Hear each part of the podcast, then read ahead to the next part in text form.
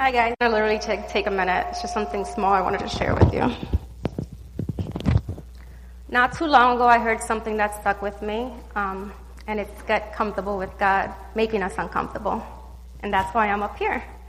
Um, our brother Justin shared a couple weeks ago in Revelation 12:11, "The enemy is defeated by word of our testimony." This past Monday, I was driving to work, 7:30 in the morning, listening to Caleb, and a question was asked: um, "How do you know you're at the right church?" And instantly I thought, I just, I just know. The first day that I walked in here, I, I just knew that I was. So a lot of calls came through, a lot of answers, but there was one answer that um, I can say revealed the truth to me. And you know you're at the right church when you're growing. Um, I see a transformation in myself, definitely of growth. And I've been to so many churches, and none has affected me as this one has here, my family here. I could see a change, a growth, a transformation in my husband and my son. And then at that moment, I just started seeing um, faces um, Christine, Michael, Joanna, Debbie. And the names started coming up in my head. And I think God was just showing me the transformation of everyone in this church, the growth that we're having in this church. And I just think that's very encouraging. It's amazing and just very encouraging. Um, that's what I wanted to share, but there's just something else I'm going to throw in there. Um, I just want to encourage you guys to pray for each other in here. Last week, Lori and I had a conversation, and God put it in both of our hearts. Um, you know how, in general, we say we're, we're praying for everyone here, but just pray for someone, focus on someone specific, and pray for something specific. And, and me, I want to just start praying for someone throughout the week, just continue to have it on my heart. And I just think that'll also bring growth and bring more love to the church and us just getting together and um, getting closer. And also, I was thinking about the little sticky notes and pastor's intention and why he started that, and just and just continue to pray for people in Naugatuck. And we want to see growth in this church. I know I definitely want to see growth in this church and bring people to fill up the church. We, we can do this and start a start of it is just by praying. I wrote, we should want to share with others the love that we share here. We should want others to succeed and be transformed, to change their lives and live happy and joy and peace. let's keep spreading the word. Um, I just wrote a couple verses down. John 14, 13. Whatever you ask in my name, this I will do, that the Father may be glorified in the Son. Romans 8:26. The Spirit helps us in our weakness, for we don't know what to pray for as we ought, but the Spirit himself intercedes for us through, with groanings too deep for words. With groanings too deep for words. And the last one, 2 Thessalonians 1 3.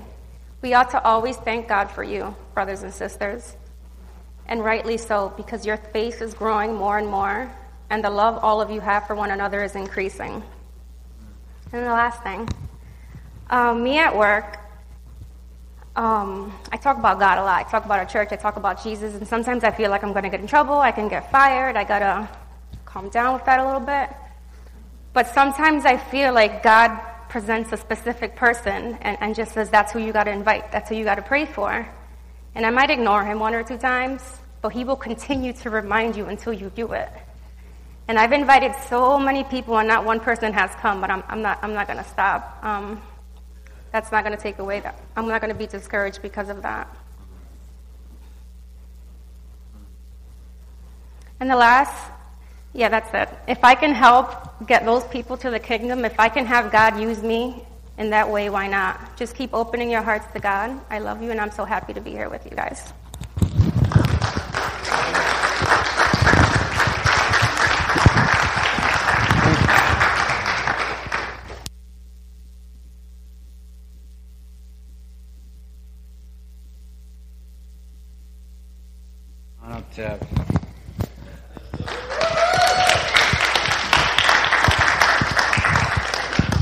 I'm going to stand over there because I really don't want to be doing this and I'm probably going to pass out, so I need something to lean against. Um, so I'm probably going to cry because I feel like the enemy has really been trying to get in lately. And the spirit is just wrecking everything and just. I got it in my pocket, come prepared. He's, um, he's using it to really bring me closer to him. Um, But the, the main reason I'm sharing is because I know that God wants me to share and just be transparent with my church family. And I wrote it down because I just get blank minded when I get in front of people. So, for the past three years, I've been battling to surrender my entire life to Him. There's really been two things that um, that's been hard for me to give up, which is my relationship and my addiction to cigarettes.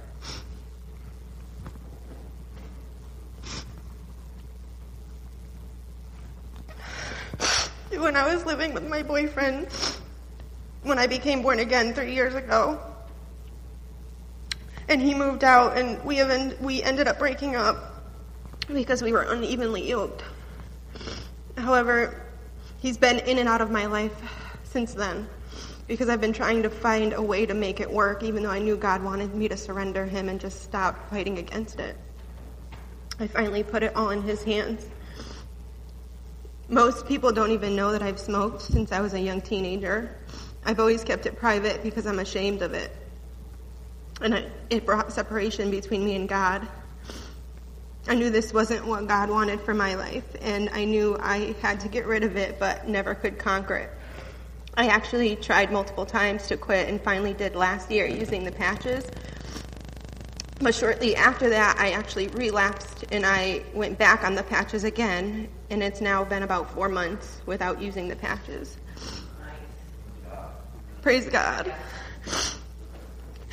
I've tried to surrender these things to God in the past, but I've been unsuccessful. I think the difference this time, though, is that I've been intentional in focusing on God during it. From the beginning, I've been requesting prayer for strength and just sharing my struggles with other Christians for support. Every day I'm in my word, morning and night, even when I have to fight through not wanting to. I know this is the one thing pulling me through and giving me the strength to stay strong, and God is faithful. I've never been one to ask for prayer, but God is showing me there's no shame in it. I'm going to continue to ask for prayer for, and strength and wisdom from my church family. In James 5, it says, Confess your sins to each other and pray for each other so that you may be healed. And pray for, and the prayer of a righteous person is powerful and effective. So I realized to fight my own battles was pointless and a waste of time.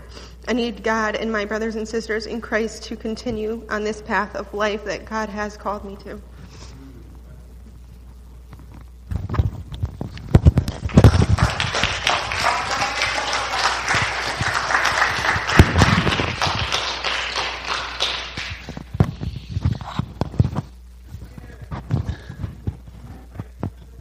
Yeah, let's do it. Let's pray for him.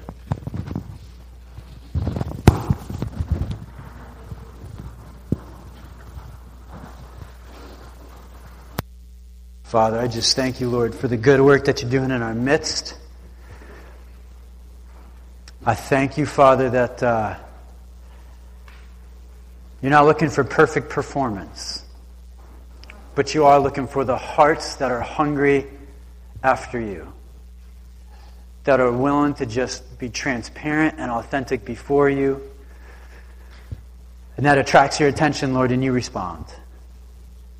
And I thank you for the good work and for the freedom that you're just bringing about in our church family, Lord. I thank you for the work you're doing in Tabitha, Lord, the work you're doing in Eileen, Father. Father, continue to just do that work in each of our hearts, Lord so we can truly be free as you talk about it, Lord. Because you say in your word, where the Spirit of the Lord is, there is freedom. And oftentimes you have to come in and just surgically do a lot of just work so we can step into the freedom that's been paid for for us. So may we embrace the process and be willing parties and position ourselves to inherit what's already available to us. We praise you and we give you thanksgiving, Lord. Increase the levels of freedom, Lord, in our church, on this street, and in our town. May you set people free, Lord, from substances, from thought patterns.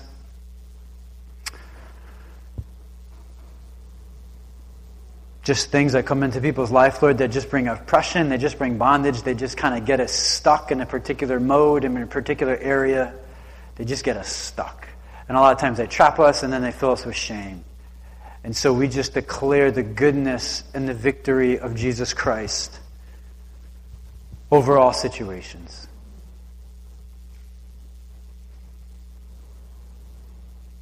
May we stay close to your heart, Lord, and live from your strength. Minister to our hearts as we read from your word. Encourage us, Lord, about your presence, about your plan, and about relationships. In Jesus' name, amen. All righty.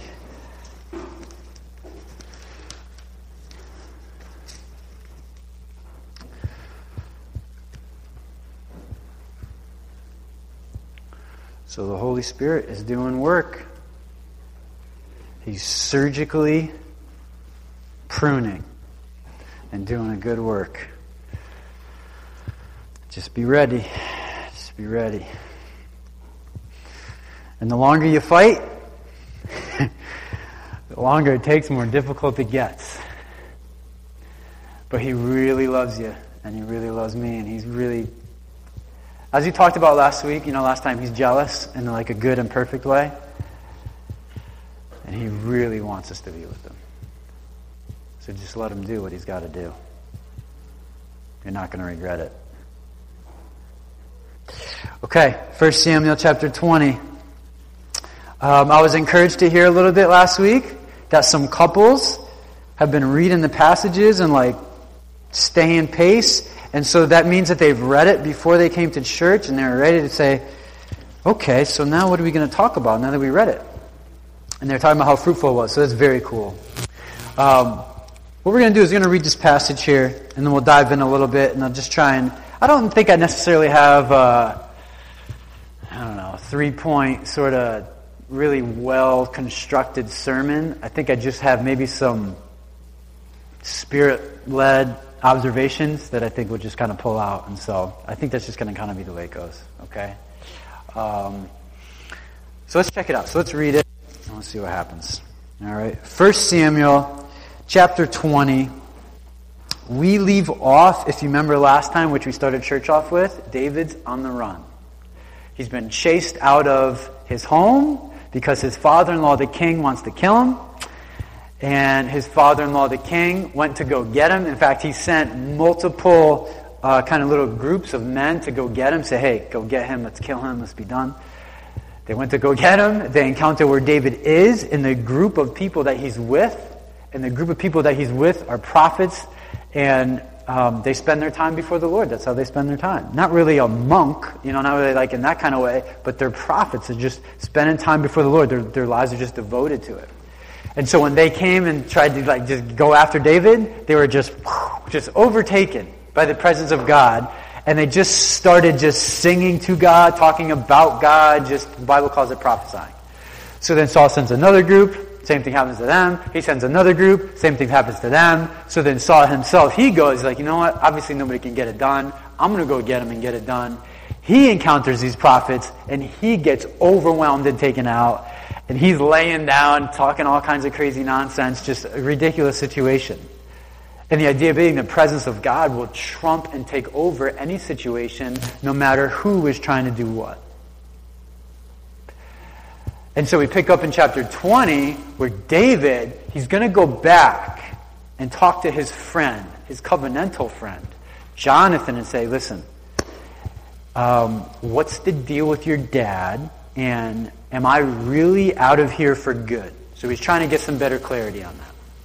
So that's where we pick up. So it says, Then David fled from Naioth to Ramah and went to Jonathan and asked, What have I done? What is my crime? How have I wronged your father that he is trying to take my life?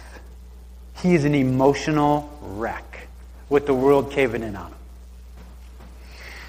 Verse 2 Never, Jonathan replied. You are not going to die.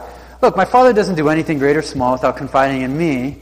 Why would he hide this from me? It's not so. So David's like, listen, he's out to kill me. He wants to take my life over. And John's like, no, that's not the case. If that were going to happen, my dad would let me know. Verse 3 But David took an oath and he said, Listen, your father knows very well that I have found favor in your eyes. And he has said to himself, Jonathan must not know this or he will be grieved. Yet as surely as the Lord lives and as you live, there is only a step between me and death. So David said, Hey, listen, your dad wants to do this. This is his goal and his agenda. I know it, and he's not going to tell you because he thinks you're going to tell me. So then, verse 4, Jonathan said to David, Whatever you want me to do, I'll do for you. It's a good friend right there.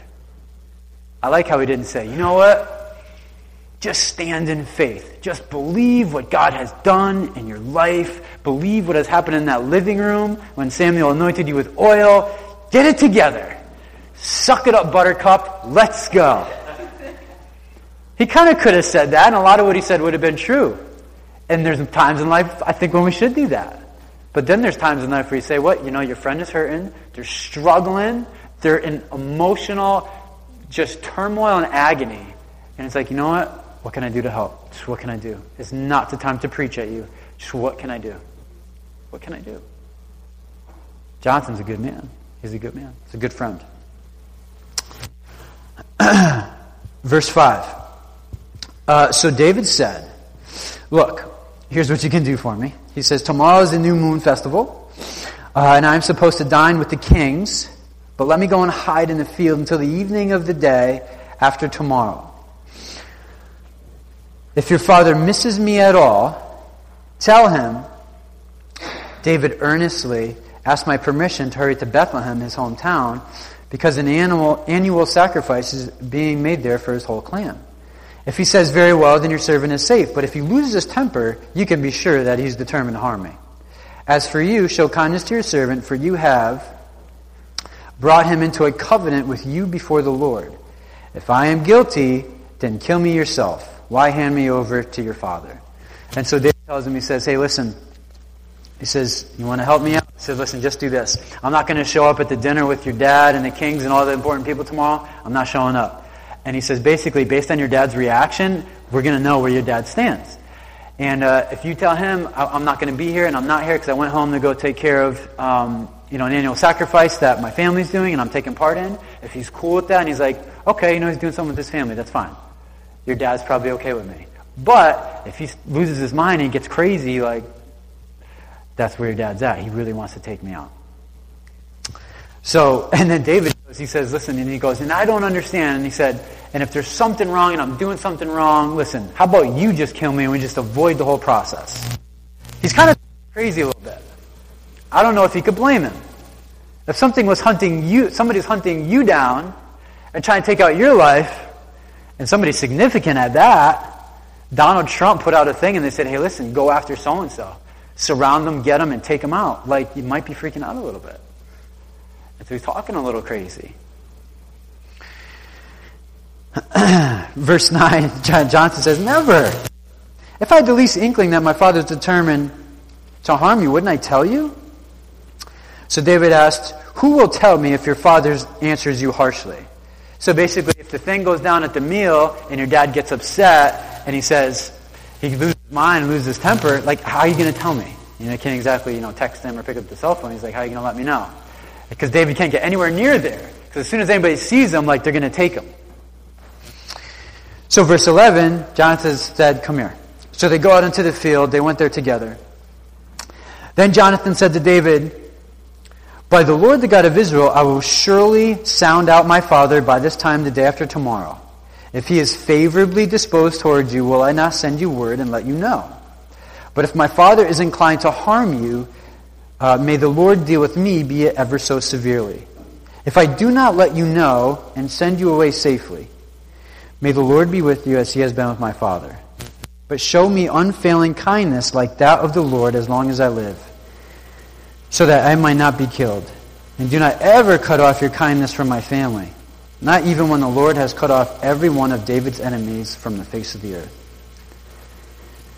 So Jonathan made a call,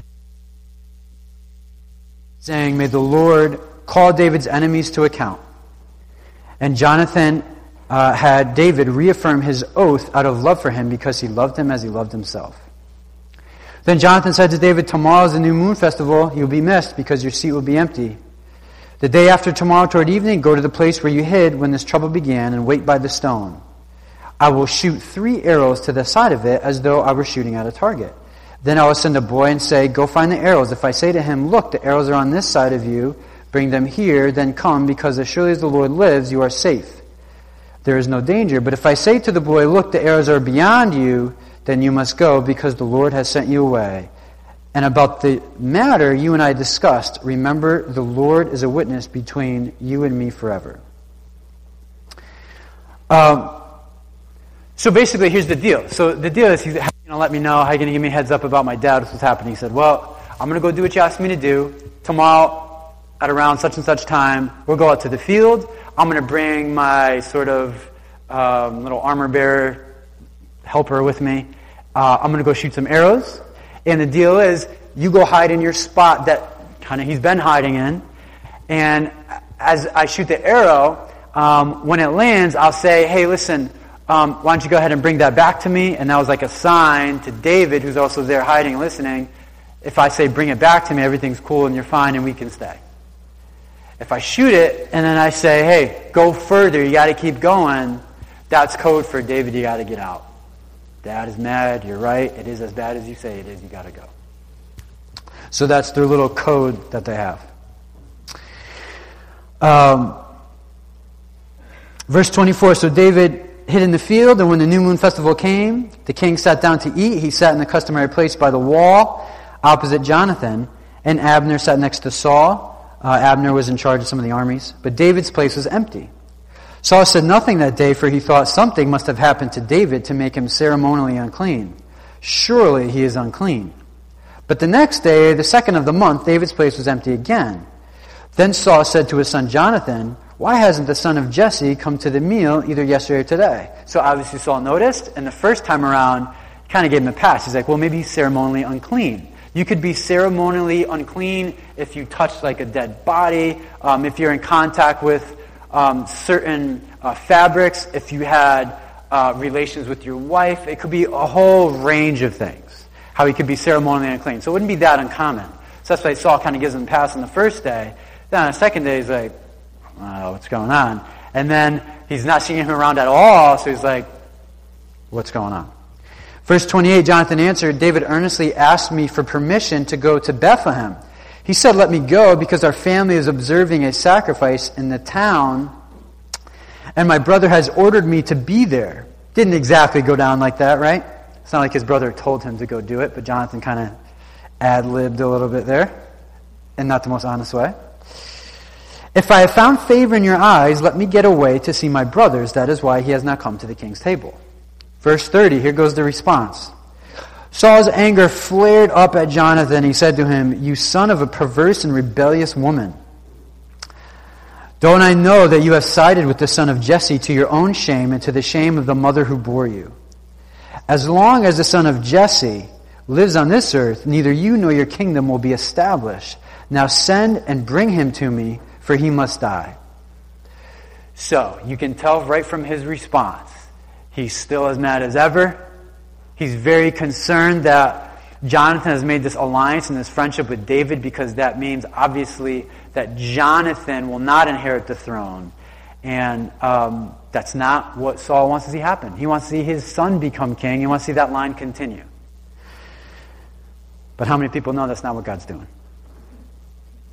But that's what Saul wants to do. But that's not what God's doing.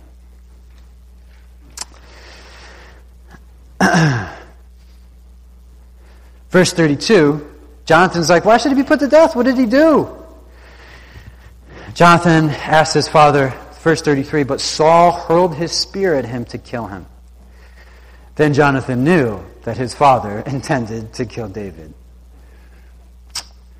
Verse 34 Jonathan got up from the table in fierce anger. On that second day of the month, he did not eat, because he was grieved at his father's shameful treatment of David.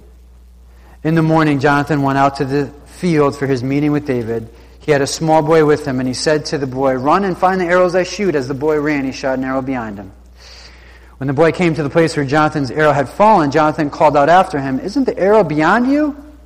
Then he shouted, Hurry, go quickly, and don't stop. The boy picked up the arrow and returned to his master. The boy knew nothing of all this. Only Jonathan and David knew. Then Jonathan gave his weapons to the boy and said, Go, carry them back to town. After the boy had gone, David got up from the south side of the stone and bowed down before Jonathan three times, with his face to the ground. Then they kissed each other and wept together. But David wept the most. Jonathan said to David, Go in peace, for we have sworn friendship with each other in the name of the Lord, saying, The Lord is witness between you and me, and between your descendants and my descendants forever. Then David left, and Jonathan went back to the town. So, kind of a crazy narrative that happens, right? And unfortunate for sure. Um, we just read the entire situation, so you don't really need much of a summary on that, and you can see what developed and what happened. Um, couple couple observations, and then I'll close with one. Okay. Uh, one observation is, I hope that you can see, and I hope that you can tell, and I hope that you have heard, see, tell, and heard from what just even Tabitha said this morning, from what Eileen said, having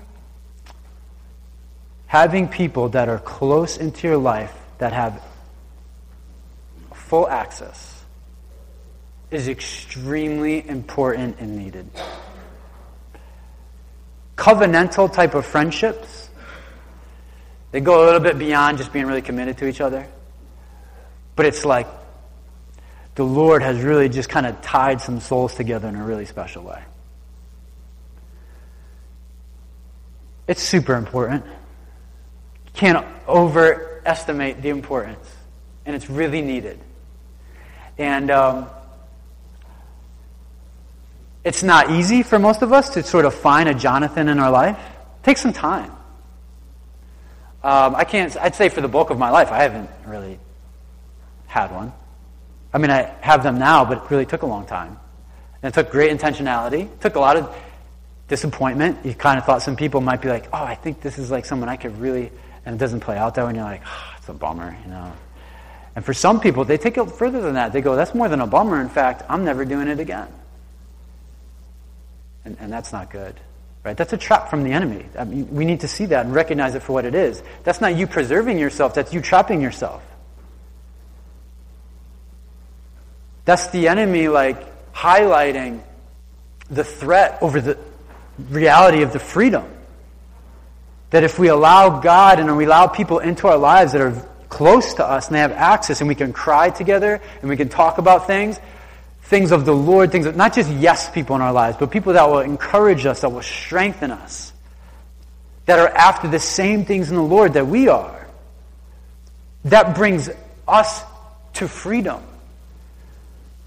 that brings us to a greater growth and more fruit in our relationship with the Lord.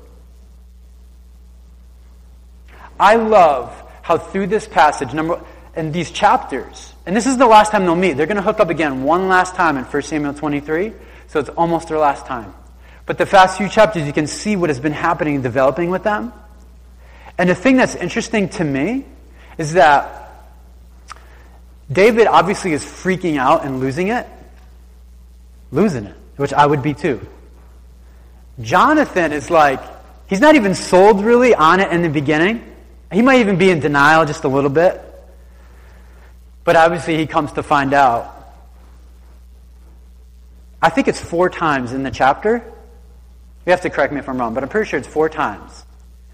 Jonathan makes a point to David, and he says, make sure you remember the covenant that I took with you. Make, don't forget that. And another time he says, hey, listen, remember that that covenant that we made together about my family and your family? Don't, don't forget that. And he goes, hey, listen, remember we talked about my family? Don't forget my family. He says, hey, listen, remember when God sets you free of your enemies? And you are in the place you're called to be, don't forget. Don't forget me. What I see there, what I see developing I see that happening is I see a friend that's not denying that he kind of did in the beginning, but then he came around. He's not denying the entire situation is happening, but what he is doing is he's realizing that the reality of the situation happening in front of him is not going to overtake the call that God has already placed and made on David's life. That is a good friend. When they don't act like things are just not happening in front of you, but they say, okay, it is, it is, it is. But listen, God is going to do this thing. He said He will. He's going to set you up. So listen, you're going to get there. God will bring you there. It doesn't look like now, and I can't explain it. But He will. And so when that happens, like Jonathan's living over there. And I'm sure for David, he's living right here, right now. And I could understand that. So if you're able to, intentionally seek out and find, just have your eyes open. Start praying for just a Jonathan, just in your life, just like, Lord, I need to have my soul just knit together in a unique way with somebody. Because you can't do it with all kinds of, I mean, you just can't. We're not, we're not built to do it that way. But one, maybe two people if you're lucky. But who can you tie with? And I don't say that to create any guilt in anybody. I don't say that to bring forth any shame or condemnation in any way. I'm saying that it's important for us. God wants us to be in a place like that. And when we pray and we ask the Lord for it, He will deliver it. So just keep that there. It's important. And we really, need, like, all of us need it. All of us. There's like this certain thing, you know, we don't want to be a burden to people. We don't want to like um, uh, make life more difficult for people. Like, there's like this idea if you're a mature Christian, you're very autonomous and you can handle everything by yourself. That's the biggest lie going. It's such nonsense. And it really became more of a reality to me. Um, there, there's sort of like the older generation sort of of, of, of uh, pastors and leaders where it was very much like independent, strongly independent, and kind of do your thing. And and there's like a new wave the Spirit is ministering those those older voices, and they say, "Listen, we kind of did things the wrong way for a long time."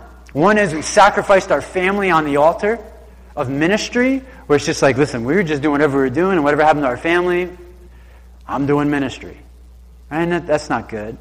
Um, and then the other thing was that they're very independent. They tried to be very strong on their own, just sort of like pull yourself up by your bootstraps and like and there's a place for being strong, right? And like doing that and being independent. But it was too much. And now there's a great move from this spirit in a lot of pastors, which I'm thankful to be around. It's like, hey, listen, we got to do this thing together. And as I've continued to build relationship and kind of just meet more leaders, I'm actually surprised to the degree of vulnerability and transparency that's regularly occurring. Oh, wow, I didn't know that. So it, it, there's just a lot of it. And it's just really important and it's really needed. So, have your eyes and your ears and your prayers open to Father, who's, who's, who's somebody I can knit myself to? And again, it can't just be a yes person. It's got to be somebody that wants to go after the Lord with you together. These guys needed each other. And I love how Jonathan was always speaking destiny and future of what God was going to do even when David was really losing it. Those are friends that you need. Those are real friends. Um, another observation Saul, he, threw a spear at his son. That's just crazy. That, I mean, that's like, that's crazy. Saul was determined. He was determined to bring forth what he wanted even though God wasn't interested in doing it. He wanted to do what he wanted to do, and it's not at all what God wanted to do. And it made him really mad. It's a kind of really unhealthy thing. And a lot of times when we're fighting God, really, we're just fighting Him, and we're not really cooperating or embracing the process. A lot of times we take it out in anger on the ones that are closest to us. It's just a reality. And his son Jonathan is the one following after the Lord, trying to be faithful, do the right thing with what God wants to do, and he's getting nothing but flack from his dad. And so you have this, that father son dynamic where the father's going this way, the son wants to go that way, knows it's right, but he also, he's not trying to just cut off his dad forever. If there's one position in life I don't enjoy to be in a lot of times, and unfortunately I'm in it a lot, is in the middle. I don't like being in the middle a lot with people and problems and situations. I don't enjoy that. I very much appreciate it when another party notices I'm in the middle and they say, hey, you know what? How about I just go talk to so and so? I'm like, great idea. Why don't you? That would be amazing. But Jonathan, like, he's stuck in that middle ground.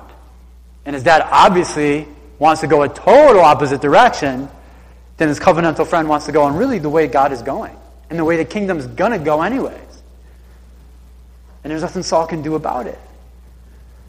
So Jonathan is stuck in the middle, and he's trying to respect his dad, still honor him, but yet go the way that God is going.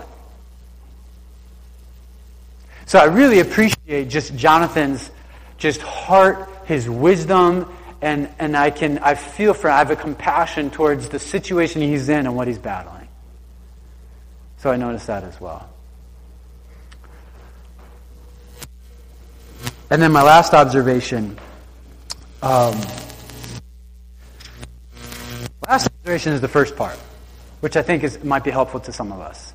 The first part, David shows up and um, he says, What have I done? What is my crime? How have I wronged your father that he's trying to take my life? What did I do? What's my crime? How did I make mistakes? What did I do? I think a lot of times that, that's an emotion of confusion, overwhelmment, anxiety, fear, all bundled together at a high level. Um, and the interesting thing is, he didn't do anything wrong. I mean, he, he really he didn't do anything wrong. He's been doing the right thing.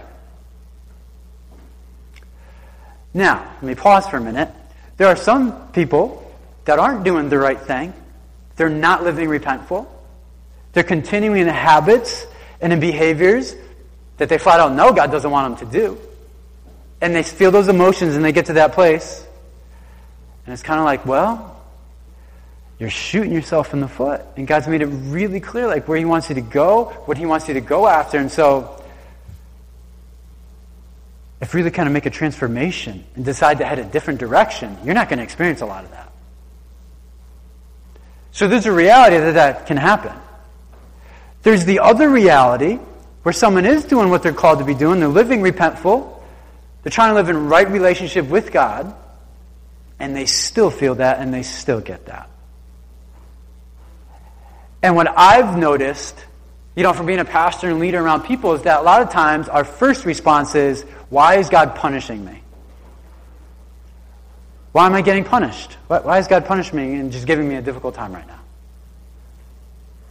And let me suggest to you, I'm sure David was feeling some of that.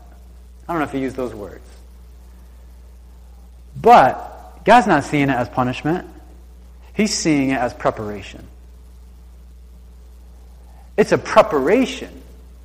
David is like being prepared and groomed for what God has called him to be as a person. And this is the way his preparation is going to look. It's not looking like your typical four year seminary degree with his MDiv and interning at a church and getting to know all the blah, blah, blah, and doing all the da, da, da. For his, he's going to be on the run, which, was that the title of the message? No, running for your life, yeah. He'll be running for a good chunk of his life, really for the next 10 years. That's where his preparation is coming. So at times, like we think, like punishment, God is chastising me. He's being, I've done something wrong. And that might be the case. I'm, again, I'm not trying to throw that out the window, but I'm making the assumption right now that somebody's doing the right things. They're positioning their hearts in the right way. They're really living open. They're sanctifying themselves. it's just preparation. And the Lord is just doing what He's doing to prepare us for what He wants to bring into our lives and what He wants to do.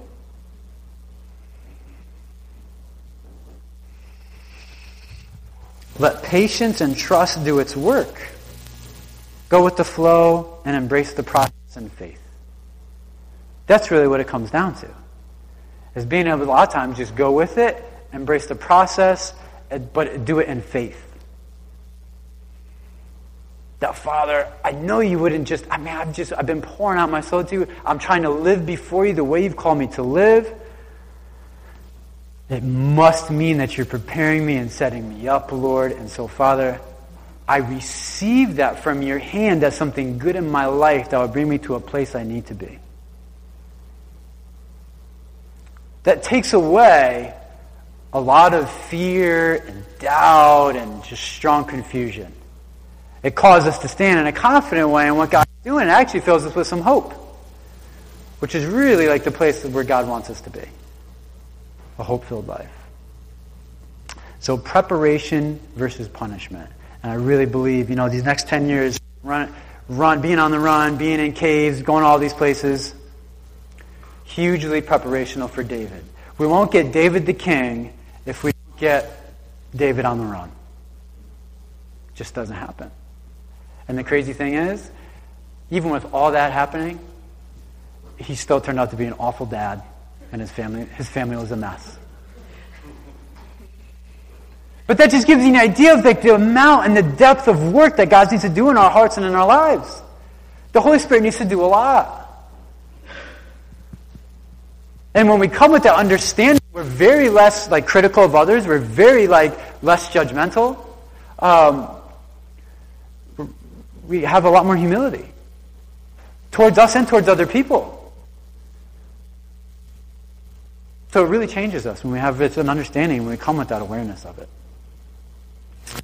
And I wanted to just close with you with one verse here. Um, in 1 Corinthians 9, because being on the run ain't that bad. I know David was thinking it was the worst thing in the world, and it was difficult. Um, I'm not saying that I'd want to do it. It's interesting how being on the run is referred to in the New Testament.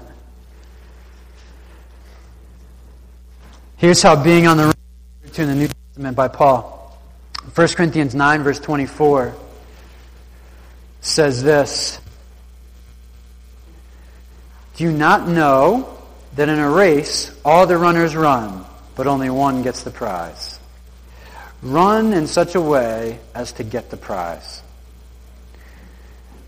Everyone who competes in the games goes into strict training, but they do it to get a crown that will not last. We do it to get a crown that will last forever. Therefore, I do not run like a man or a woman running aimlessly.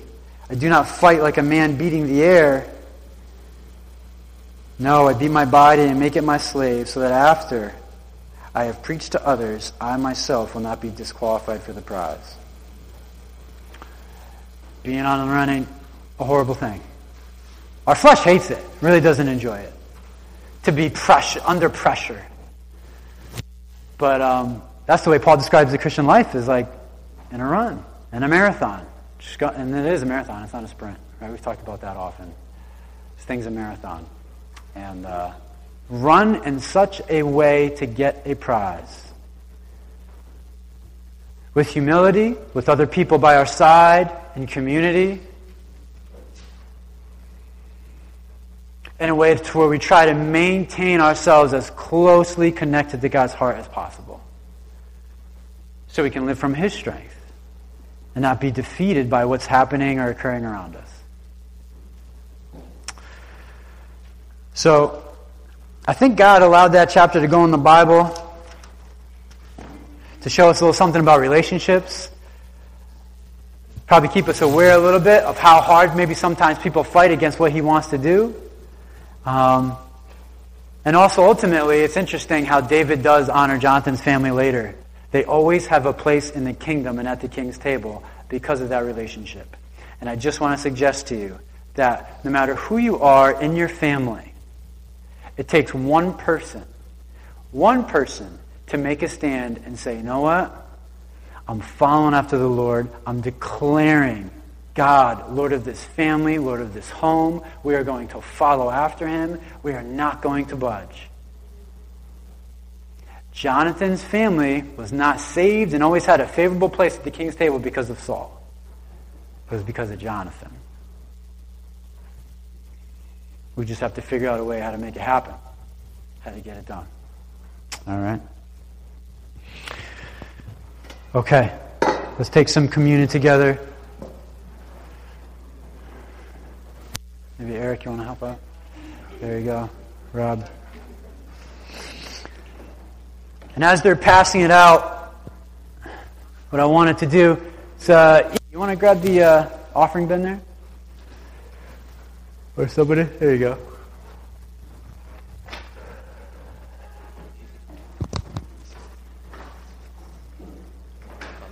Yeah, yeah, I'll put it there.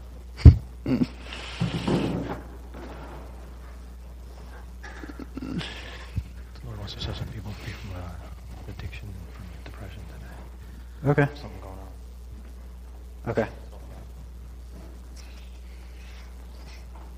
So, God, we just thank you, Lord, that life is never only exactly how we see it. We think that our perception of what happens to us and around us is not the final say. We thank you, Lord, how even though Saul was maybe king, he wasn't in control. And we thank you, Lord, that we know that the enemy, Lord, is alive and well and doing what he's doing, but we know he doesn't have the ultimate say or the final authority. And we thank you, Jesus, for just being obedient, even to the point of going to the cross, so that we could experience and have victory in you. We thank you for the price that was paid for all of us. And I just pray, Father, that you will fill us with the spirit of courage and boldness to live in what you paid for for us. To be able to access it and live in it and understand it.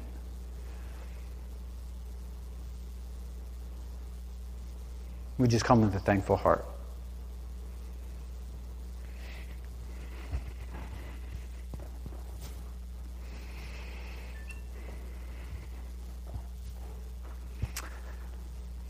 Says the Lord Jesus, on the night he was betrayed, took bread, and when he had given thanks, he broke it and said, This is my body, which is for you.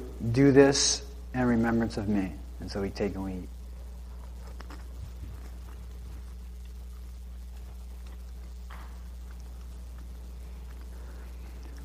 It says in the same way, after supper he took the cup, saying, This cup is the new covenant in my blood.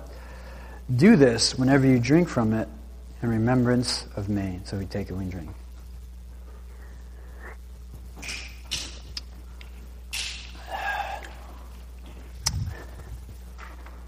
It says, For whenever you eat this bread and drink this cup, you proclaim the Lord's death until he comes.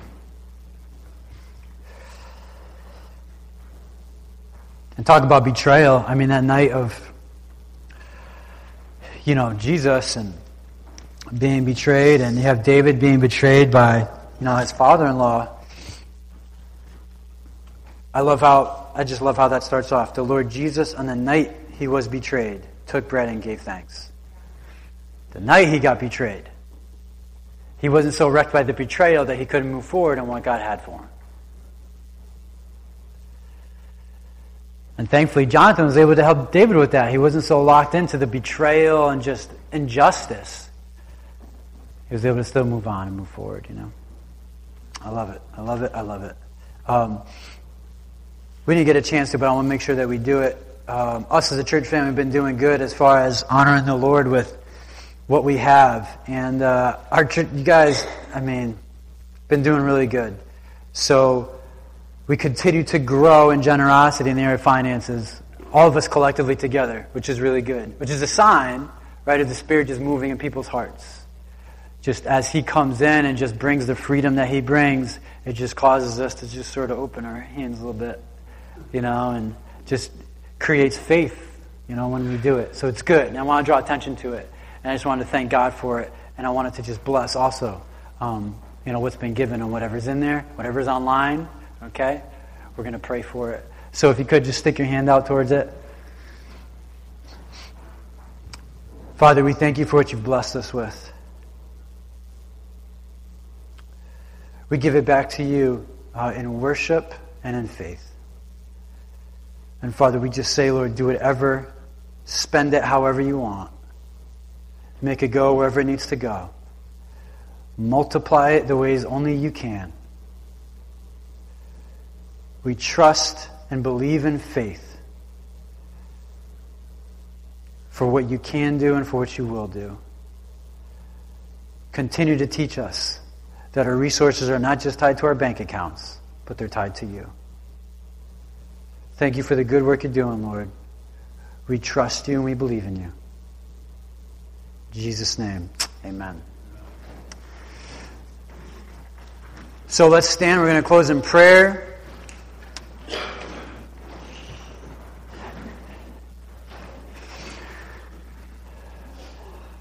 So, if there's anybody here, you heard some good stuff, and usually there's a. The Spirit does something in the moment for people to, to just help and have a little extra measure of grace. There anybody here that would just like uh, prayer for uh, addiction, substance, just stronghold of any kind that you want some prayer for right now that we can pray for? Just raise your hand if you do. Raise your hand if you do. Amen, brother. We're going to get it. Anybody else? Substance stronghold. Anybody else? Yes, yes, yes. Praise God. That is good. On the way to freedom. One last time. I'll belabor it, make it weird, but it's just important. And we should do it. Okay? So for three right here. Okay. Extend your hands out towards them. They all happen to be over here, so we're gonna we're gonna lock up this corner over here.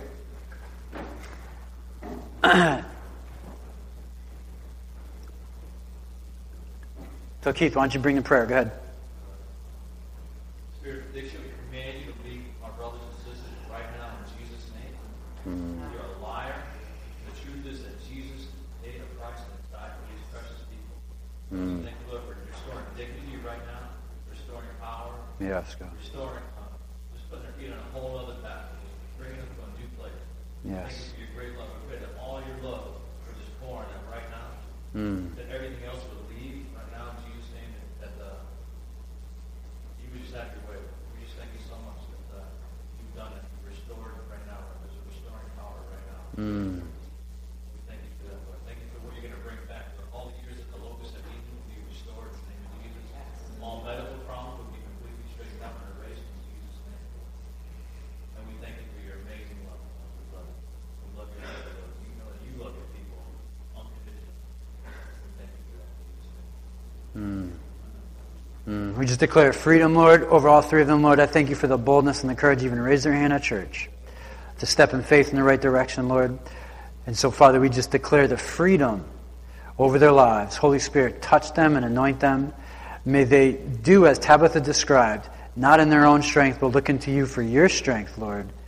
May you show them, Father. Show them, Lord, how they can just rely on you, Lord, and go forward in your strength. So all praise, glory, and honor goes to you, Lord. It's just a testimony of what you can do. Bring a freedom, Lord. Speak to their hearts. Give them direction. In Jesus' name, amen. All right, let me bless you guys before we go. The uh, Old Testament blessing. So may God keep you, bless you, make his face to shine upon you, and give you peace. In Jesus' name, they all said, Amen. Amen.